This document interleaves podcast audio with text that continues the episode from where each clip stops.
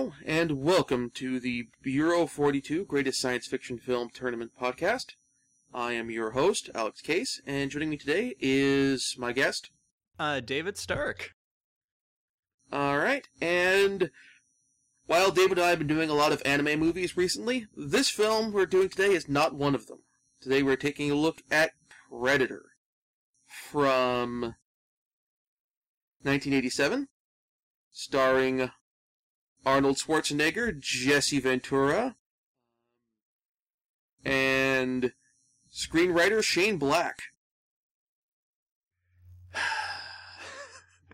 uh, what what can we say about this movie that you know that hasn't been said dozens of times already? It's a it's a fun movie.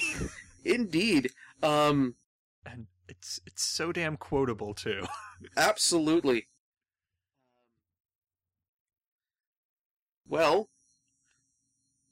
for, well, um, let's talk about our first experiences watching this movie.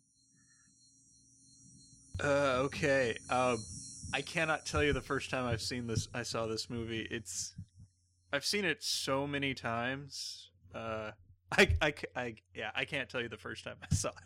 Probably when I was very young, younger than I probably should have been to see this movie. But yeah. Uh, first time I saw this movie, I was probably in high school. Probably checked out the DVD from the library.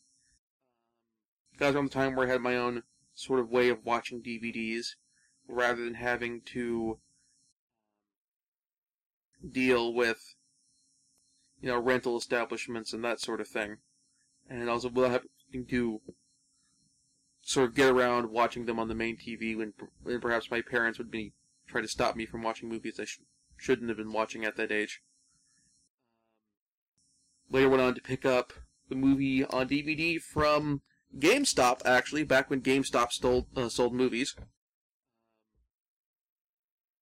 Particularly the, um, got that and Predator 2 at about the same time.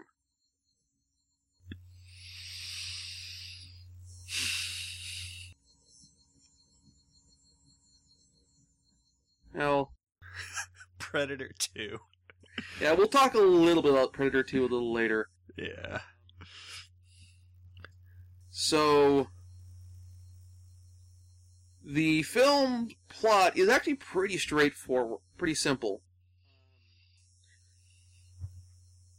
I'd say, though, the film has an opportunity to kind of pull a bait and, a clever bait and switch on the audience, but doesn't take it.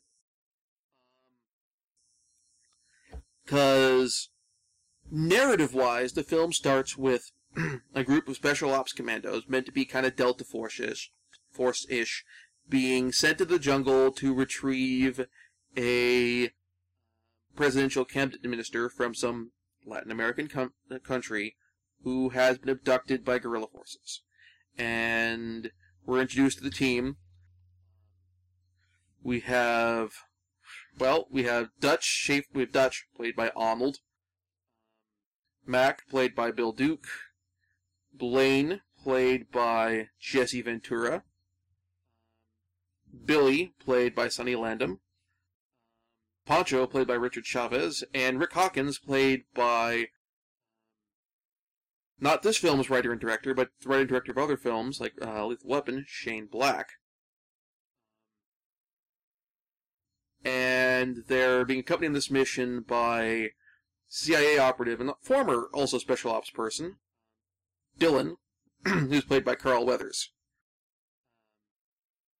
So we've got our Stallone connection here with Carl Weathers, and Bill Duke had been with Arnold once before in Commando, where Bill Duke was on the receiving end of Arnold's line, I eat green berets for breakfast.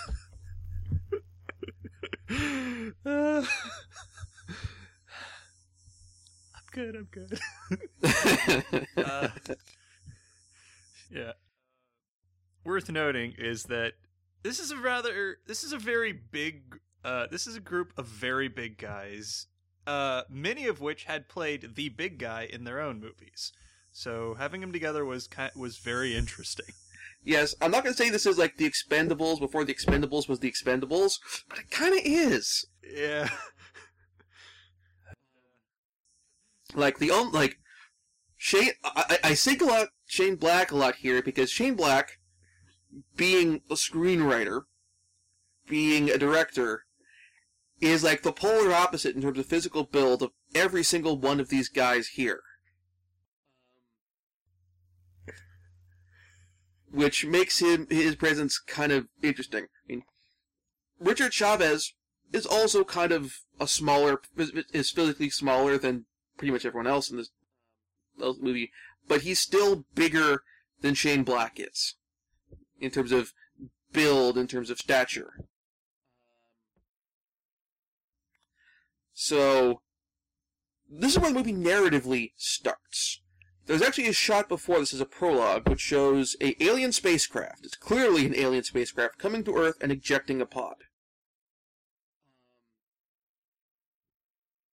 I think this movie would be better if that scene wasn't there. Yeah, because without it, because uh, if you miss like the first minute and miss this shot, it starts off as like so many other 80s action movies start with you know our heroes heading into second third world countries you know plenty of guns you know.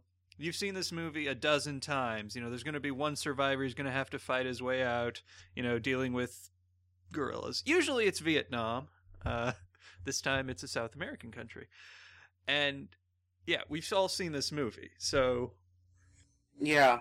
So if the, so if that scene were if that scene of the spaceship landing is removed, you would not know that the antagonist of this film was an alien. You'd assume, oh, it's it, it could be local guerrillas. It could be even be be slipping into cannibal Holocaust territory and some racist stereotype of a jungle Amazon tropical tri- uh, native tribe.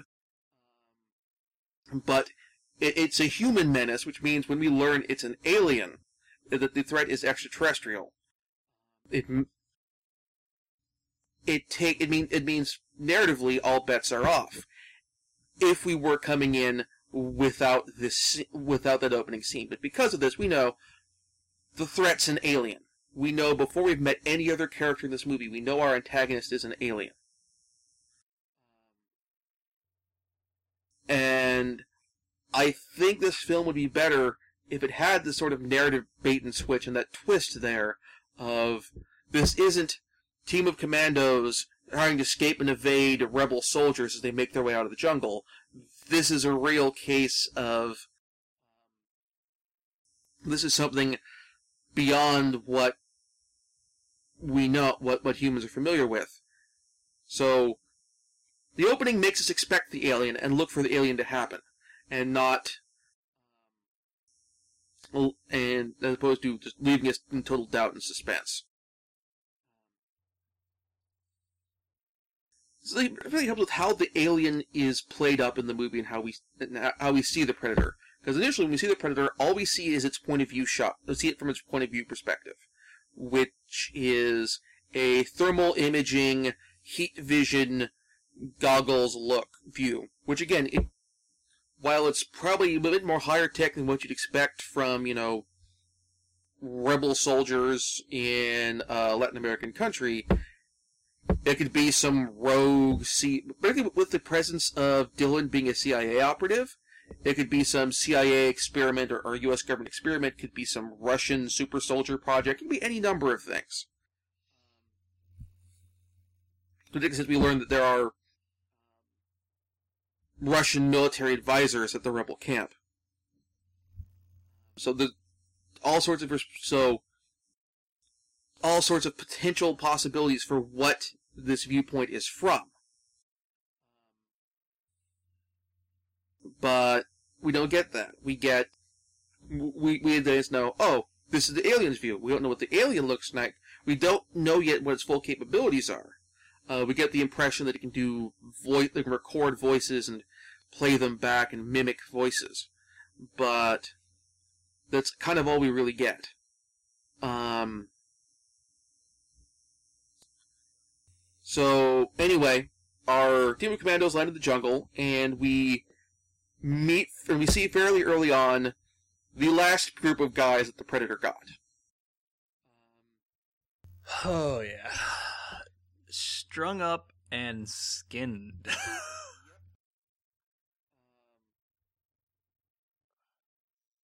and and at this point, our team of commandos assume it's the rebels who did this. Although Billy immediately kind of fairly early points out that something's up, that they see signs of a firefight, but they don't see who came and went from the sign from the uh, point of the firefight. There's no footprints or whatever of people coming and going, which also kind of sets up the uh, fact that the predator moves through the trees. Uh, I, I will admit, you'd think they would have figured out people moving through the trees sooner, being the fact it's a, it's a jungle. yeah. Yeah, that's Especially since these are experienced special commandos, they probably have done the drop on the enemy from above thing. You'd think they'd be looking up more. Yeah, also for that matter, particularly um, Blaine and Mac, who we get in a dialogue scene specifically that they've been in Vietnam and Cambodia uh, before. And they don't quite figure this out. So the team reaches the camp. Before they hit the base, we are introduced also to Painless, which is a minigun carried by um, Jesse Ventura's character. I think this might be the first time we see a man-portable minigun used in a film. yeah, except according to the stats he gives, there's no way a human could actually carry it. well, They had to use some various like like with with it firing, they had to use some basically out of frame wire stuff to make it carryable. They um they actually uh, in the commentary they t- talk about that Ventura was able to kind of control it, but that's just because when firing, basically the gun it doesn't want to jerk around; it wants to stay pointing straight forward, which means actually the more difficult part wasn't not moving it around; it was getting it to move around the way that was needed to for the action. Kind of interesting. I presume they made some adjustments to the gun for when Arnold uses it later in Terminator 2 Judgment Day. I have no idea. Um, but yeah, they get the encampment. They have this massive action scene, which is basically what you'd expect for this kind of movie, where they just, they, they blow the place up. Yeah. I can't imagine how much gasoline was used for all the big, oily fireballs that we get, and everything else in here, and all the burn gags they do, and all the squibs they set off, and all the blanks they fi- all, all the rounds they fire. Uh, it's like it's like the climax of Commando cubed in terms of sheer level of destruction. Yeah, that's yeah. It's accurate. Uh, so, and, can, so after raiding the base, we learn that there was no minister. There were CIA operatives who were caught surveilling the base from a helicopter. But otherwise, what was really going on was the CIA wanted to take out this this base because they were going to have a launch an attack across the border send a whole bunch of weapons over, and they would they're going to use these weapons to launch a coup. This does kind of leave the question of if there's enough manpower here to launch a coup. I mean, weapons certainly, but enough manpower here to launch a coup.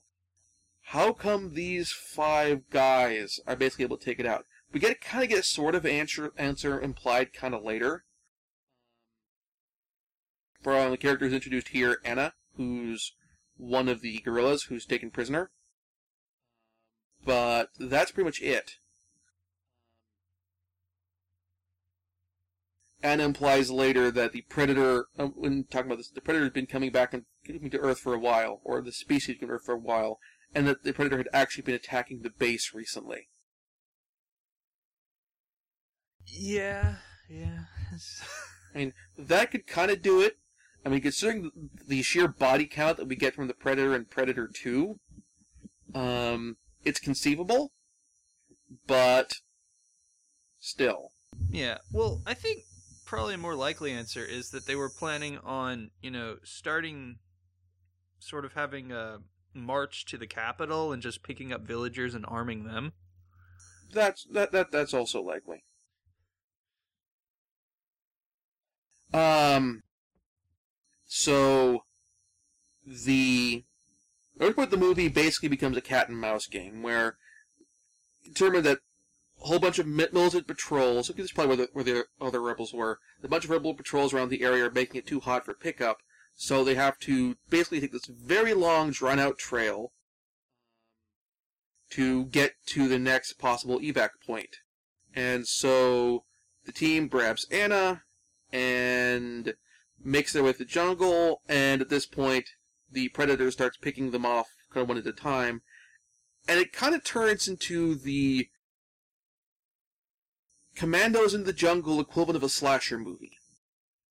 Yeah, yeah, it, it very much was. You know, it was it. Predator is a slasher movie, but instead of teenagers, you've got Arnold and Jesse Ventura. E- pretty much. Um, so, basically, order in which they go down Shane Black, Jesse Ventura, Bill Duke, um, Sonny Landham, and Richard Chaves. uh, Chaves. I think that's how you pronounce it. C H A V E S.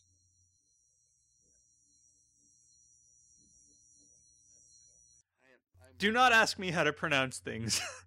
Yeah, my, my, my Spanish is rusty.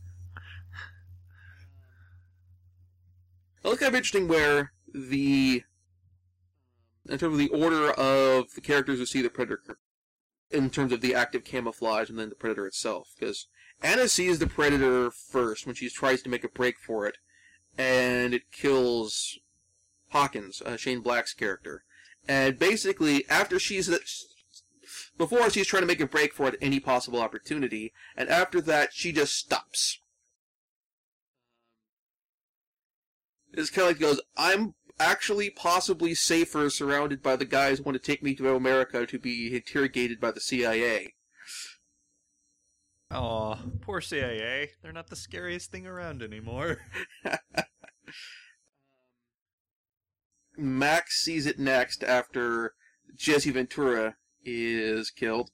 Uh, this leads to a scene that gets echoed in Predator 2, um, where basically somebody sees the Predator and starts blazing in the w- away in the direction the Predator ran in, at which point everybody starts blazing away in that direction, causing massive amounts of general gunfire related destru- uh, destruction.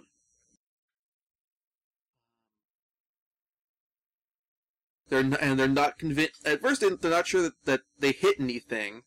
Uh, They don't know they're looking for aliens, so they. But still, this scene where we learn that the predator bleeds a glowing phosphorescent green blood. That's not like anything that appears in nature, and bleeds on a and it bleeds on a fairly at eye level ish branch, a leaf. And it catches a fair amount of it. So it kind of makes me wonder uh, when, when they say they go back and check and say uh, there's no sign of any bodies or blood or anything. How did they miss the glow stick that somebody spilled on the leaf? Well, it wouldn't necessarily uh, glow for that long. Oh, it actually glows for a fair amount because he says that line. Maria sees the blood. Okay, that's true. That's true. She touches it and then wipes it off on her pants leg, and we see that sometime later. I think after the predator's first attack on the encampment uh, on the perimeter they, they set up for themselves, and that's when we get the line. it bleeds, we can kill it.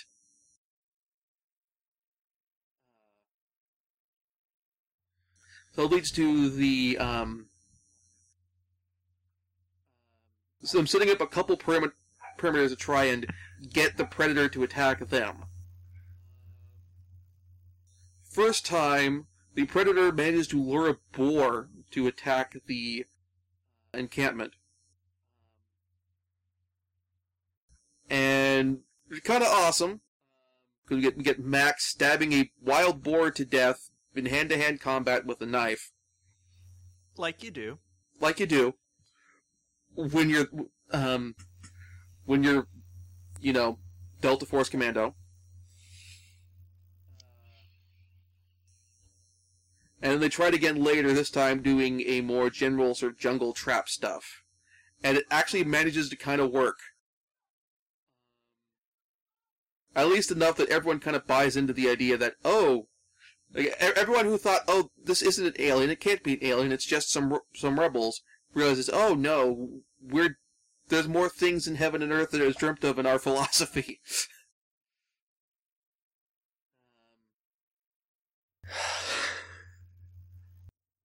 oh, speaking of the acting performance in this movie too, also. Most people focus on Arnold's performance, which is actually really good. Arnold does some very good non-verbal performance, particularly with his eye, with his facial expressions and eye movements, particularly towards the film's end. And people like to, to quote Jesse Ventura's lines, but Bill Duke as Mac does a really good job, kind of showing a descent into madness for his character.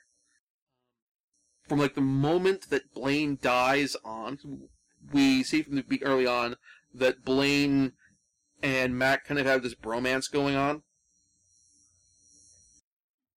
Yeah, there's definitely the sense that, you know, these two have been together for a long time. And they sort of at least Mac kind of came to like really depend on Blaine, so when he dies, he seems to just sort of yeah, go crazy. Slowly. Yeah, a slow descent into madness and slowly psychologically falling apart. While we have, um, we've got Dylan, who's kind of barely able to sort of comprehend the situation. Like, can't be, it can't be aliens, it can't be ghosts or monsters. It has to be rebels. It has to be some sort of thing I can comprehend. It's and wrap my brain around. Aliens don't exist in real life.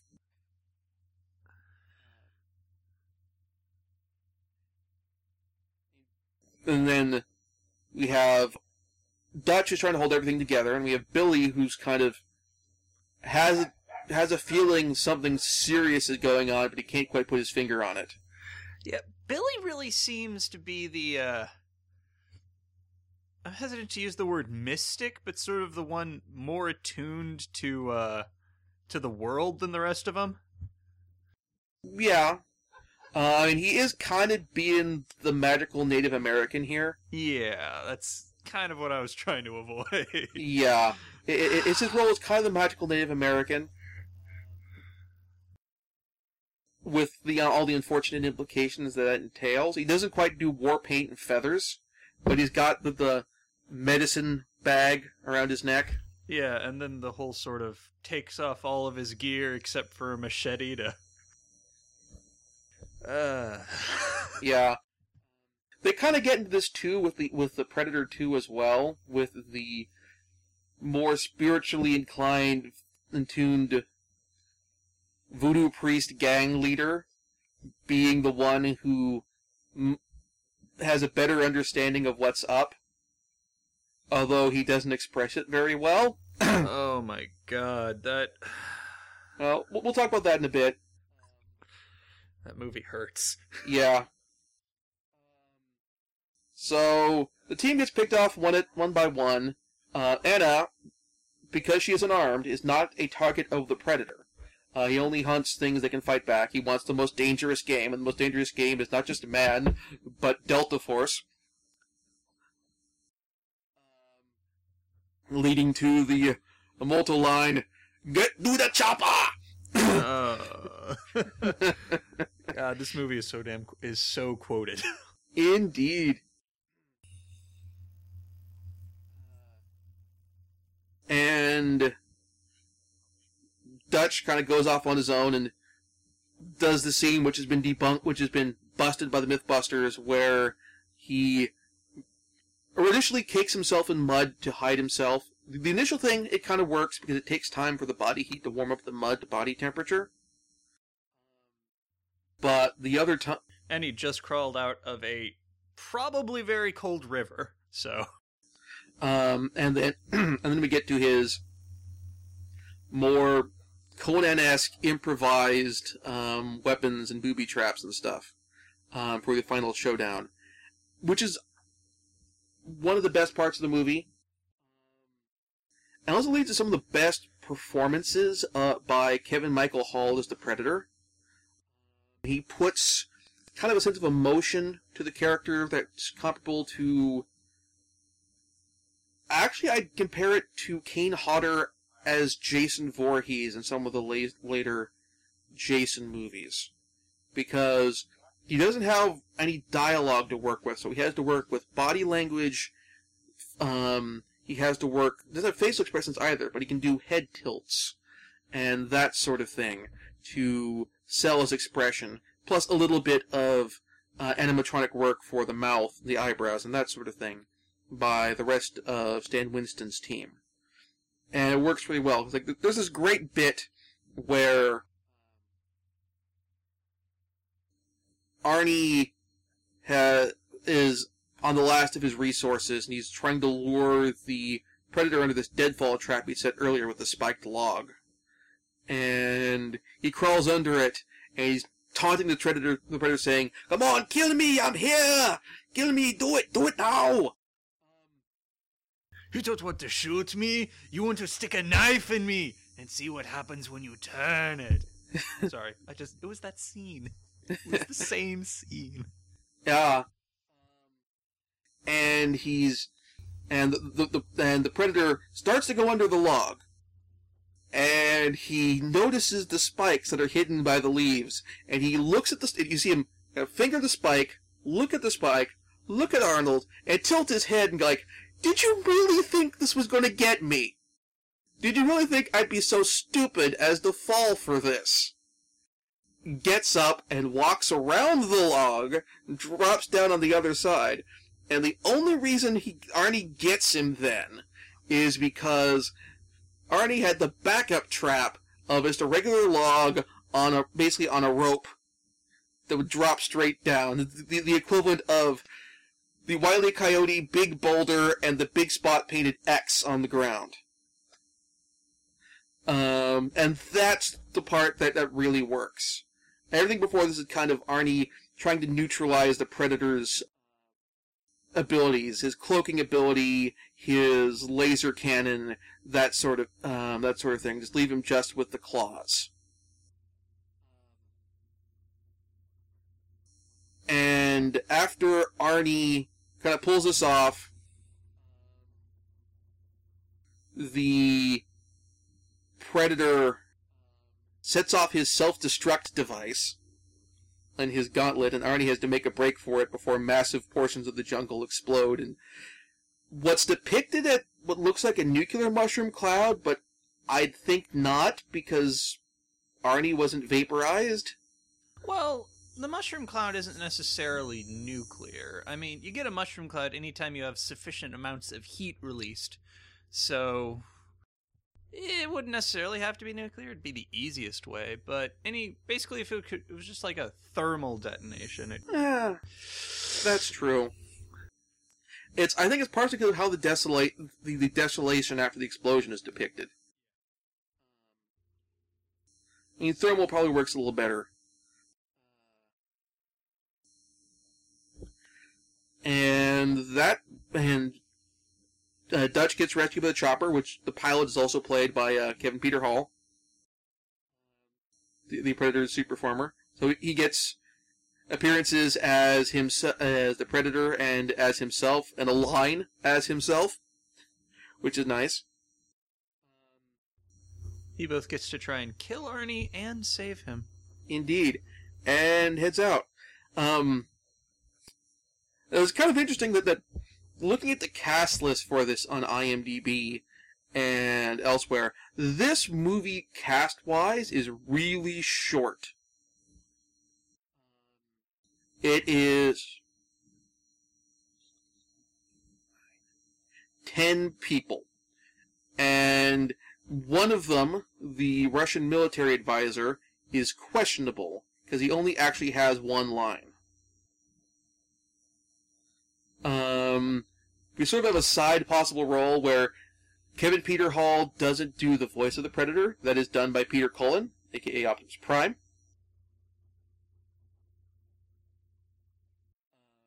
So think about that next time you watch Transformers.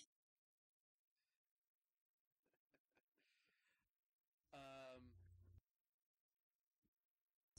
and, and the film is very, very well done. I mean, the shooting in the jungle is incredibly well done. The, the effects by Stan Winston for the Predator itself, both in terms of the with the mask and all the gear, and then the, the face articulation is excellent. It's probably one of um, Winston's best work that's outside of the Terminator series. Well, outside the Terminator series and Men in Black. Um, other interesting names in this movie. Um, if you've seen the original Guyver film, Screaming Mad George worked on the Predator for this. Um, Screaming Mad George was the director of the first Predator of the uh, first Guyver film. Um, my suspicion is that Screaming Mad George was. Uh, my suspicion with that film was was made as a vehicle for Screaming Mad George. I, think, I believe at the time he was starting out his own creature shop, his own creature and effects studio, and he was kind of making that as a vehicle for the studio, and less of it a. certainly wasn't for the story. oh, that movie is terrible. It, it, uh-huh. is, it is terrible, but it is amazingly good creature effects. Yeah, and and it gives us Mark Hamill and a mustache. Yep. A look he thankfully did not replicate later. Um, yeah, and it's yeah, it, it, it's it's not a great movie. It is clear that it is meant to be a effect studio sizzle reel, a- a glorified effect studio sizzle reel. And it's also kind of interesting because this is John McTiernan's second film he ever made. This is before he did Die Hard. Um, it's also kind of interesting thing because looking at some of the background stuff in that in that movie when we're at the base where they're preparing to, to head out, there's like Christmas tree stuff and Christmas decorations, which makes this McTiernan because McTiernan would do Die Hard, I think, like his next movie after this. So this is two McTiernan movies in a row set at Christmas. Hmm. Predator is a Christmas movie. I could see it. I mean, we're we're in South America. It is hot and muggy uh, in December there. I'll turn, you know, and clearly Dutch and his boys are not the nicest people. I think the Predator is just actually the Krampus come to punish. That's a thought. I will talk a bit in brief about Predator 2 before we get into how Predator fared in the tournament. So, for all for, for some of the faults that can be laid at the feet of Predator, I will say this. Its depiction of the Latin American rebels does not fall into any sort of racist stereotypes of Latin American people. On the other hand, Predator 2 is really racist. is actually a really racist movie. Like the two main gangs here are we have the Colombians who actually act closer to like the current depictions and actions of modern Mex- uh, Mexican narco trafficking uh, narco traffickers, particularly from like the the whole like the northern Mexico border area, Laredo and all that. Uh, and then the alt and the rival gang, the Black Gang, rather than you know any actual real Los Angeles gangs, Crips, Bloods, that sort of thing. No, we're go- It's the Jamaican Voodoo Posse. Ugh. Now you can argue that in fact that, that perhaps there are some practitioners of voodoo that, that, that there's enough voodoo going on in Jamaica as opposed to Haiti um, or the Dominican Republic, where they have a substantial worship base as opposed to, say, Rastafarianism. But still, it's you're you're like what? It's like somebody in the like among the writers the thing like okay, aside from Christianity, what do black people worship? And picked on voodoo and went for the Hollywood silly. What's what's silly? The Hollywood meant to scare people of black people to make white people afraid of black people version of voodoo. Yeah. Um. Would you call this reverse black exploitation, or just straight up racism? Just straight up racism. All right. Yeah. A- additionally, we get the odd choice here of to play your loose cannon maverick rogue cop. You went to the Lethal Weapon series of movies, but you didn't pick the actor who plays the loose cannon cop. You pick the actor whose signature line is, I'm getting too old for this stuff. The line wasn't stuff. I know, I'm trying to keep, I'm, I'm, I'm trying to keep this uh, iTunes clean as opposed to iTunes as opposed to iTunes explicit. I'm using the TV edit version of the line.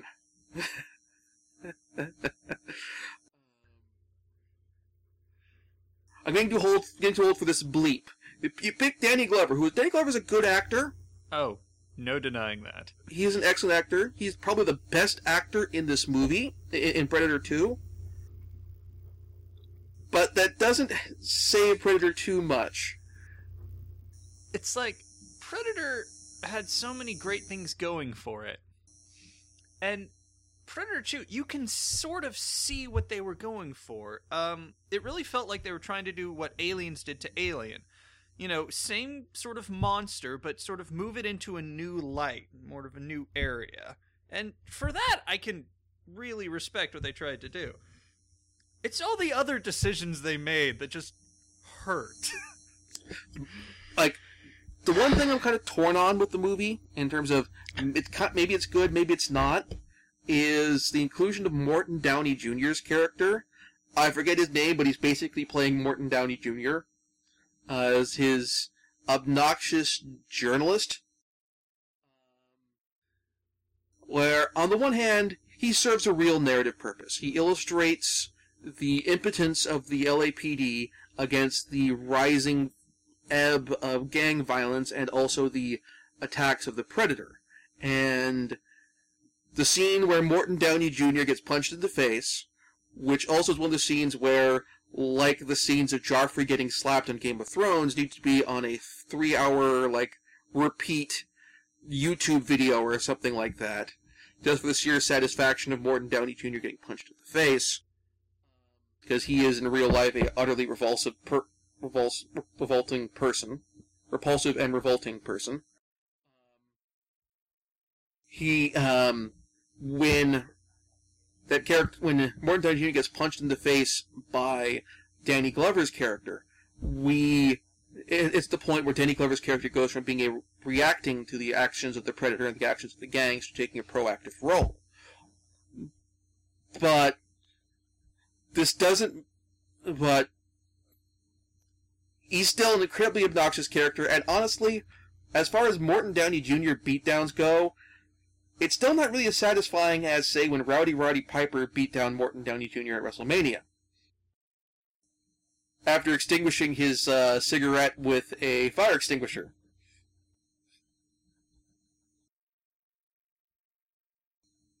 So, I you guys got to contend with that. all in all, I mean, Predator is a superior film, and I'd say I've, I have not seen Predators, and I haven't seen the second Alien vs Predator movie, but I'd make a reasonable. I'd say you can make a reasonably good argument that unlike the Alien franchise, where there's multiple films in the f- series that are good, in the Predator franchise, there's one good film.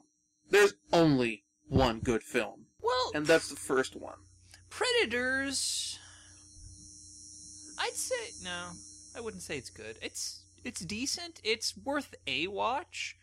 Um, Alien vs Predator, 2, Alien vs Predator Requiem. Um, you should avoid, and if you see it, uh, make the sign of the cross. Hope that wards it off. It's really, really bad. It it is a slasher film. I mean, our protagonists are primarily teenagers. Not even smart teenagers. I mean, you root for the monster. I mean, it does give us the pred alien, but ugh, that one thing is not worth. that one thing is not even worth watching the movie for free on Netflix or something. Um. Well, we'll talk about how the how Predator fared in the greatest science fiction film tournament. I don't believe it advanced, which I find odd. I mean, it in the voting it fared fairly well, kind of being split. It of the votes, um, there's kind of a dead split between average and above average, with 24, 24 voters going for above average and 23 going for average, but nobody considering it considering it below average. And its IMDb rating at the time where this was all put together was a 7.9. Yeah. Well, I, that's because it's not really a great movie. It's a good movie, but more importantly, it's a fun movie. I mean, there's a lot of enjoyable things about it, which, you know, makes which makes me like it, but, you know, I wouldn't say it's like a really good movie. Hmm, That's fair. I mean, I enjoy I enjoy watching Independence Day, but it's a stupid, stupid movie. That's true. Yeah, Predator did not advance to the round of 42. Um, there are probably like a couple movies on the round of 42 where I could see being pretty much split with Predator for their place on the list. Like, I believe not Pit, not Chronicles of Riddick, but Pitch, uh, Pitch Black. yeah. I mean, those movies are kind of a wash.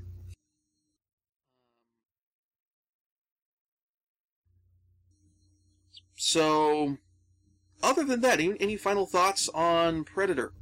Um, it's fun. It's enjoyable. It's got a ton of extremely muscly guys leading leading it. So, um, I know there's some people out there who really enjoy that. Uh, Probably worth mentioning oh, the, the gubernatorial careers of the people who came out of this movie. Uh, Jesse Ventura became governor of Minnesota and then went crazy. Really, really crazy. Like, he's kind of reached the point now where I don't think he, where if he ran for re-election or ran to get the governor's spot back, I think the level of crazy that's come out of him would not be conducted with him getting elected again. Yeah. Arnold, as governor of California, I've heard very reasonable arguments about him being a terrible governor. On the other hand, some of the other laws he's signed, things he's signed into law, but fairly decent. Some of his clean air laws and that sort of thing. So, probably a wash. I mean, to a certain degree, of the big muscly guys in this cast, not to say Arnold is the smartest one of them, but by all accounts, Arnold is a fairly smart guy.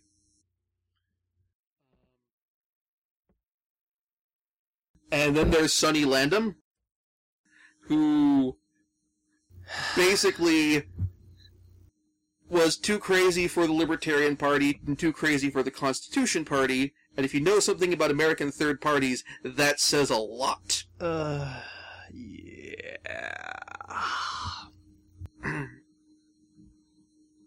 he ran for his state senate, didn't he? Uh, yeah, he ran for Senate. Yeah. and the third parties would not touch him. Apparently, he's enough of a problem that when he went, when he went, according to the commentaries, when he was went down to do shooting in Mexico for the movie, the insurance company insisted that a bodyguard was hired not to protect Sonny Landham, but to protect everyone else from Sonny Landham. Wow. They must have really wanted him for this part then. I guess. Other useful little notes. The original actor who was cast to be the suit performer for The Predator was Jean Claude Van Damme, Oh my god, that but he was dropped basically because after kind of looking at the cast, they went, we need someone more physically imposing. Particularly, we need someone who can convincingly pick up. Particularly, we need someone who's taller than Arnie. Because there's that scene where the Predator grabs Arnie by the throat, picks him up, and has him about at shoulder height, and Arnie's feet are hanging off the ground. Yeah, um, I've heard that was, you know, one of the primary reasons is that Jean Claude Van Damme was just not physically large enough to convincingly pr- play the part of this guy. But also, apparently, he was a very he was a big complainer on set.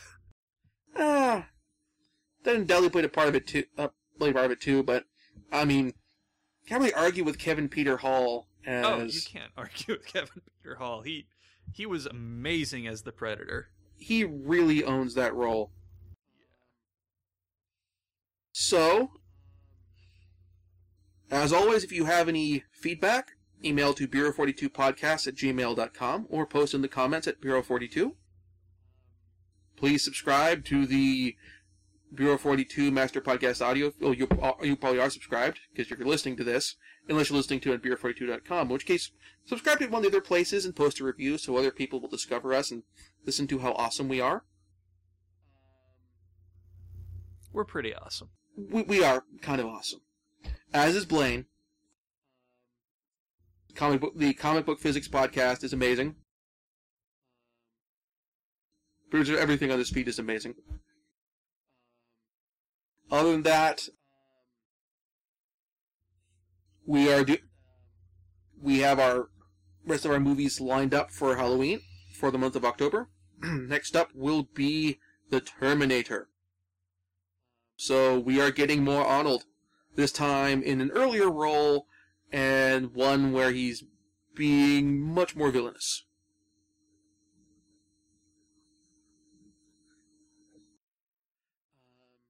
Um, so that with all that taken care of, I'm Alex Case, I'm David Stark. and we'll see you next time.